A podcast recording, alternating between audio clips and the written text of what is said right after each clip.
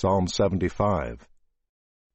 To the choirmaster, according to Do Not Destroy, a psalm of Asaph, a song. We give thanks to you, O God. We give thanks, for your name is near.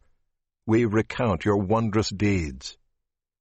At the set time that I appoint, I will judge with equity. When the earth totters and all its inhabitants, it is I who keep steady its pillars. Selah.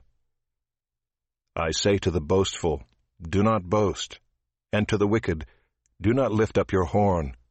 Do not lift up your horn on high, or speak with haughty neck.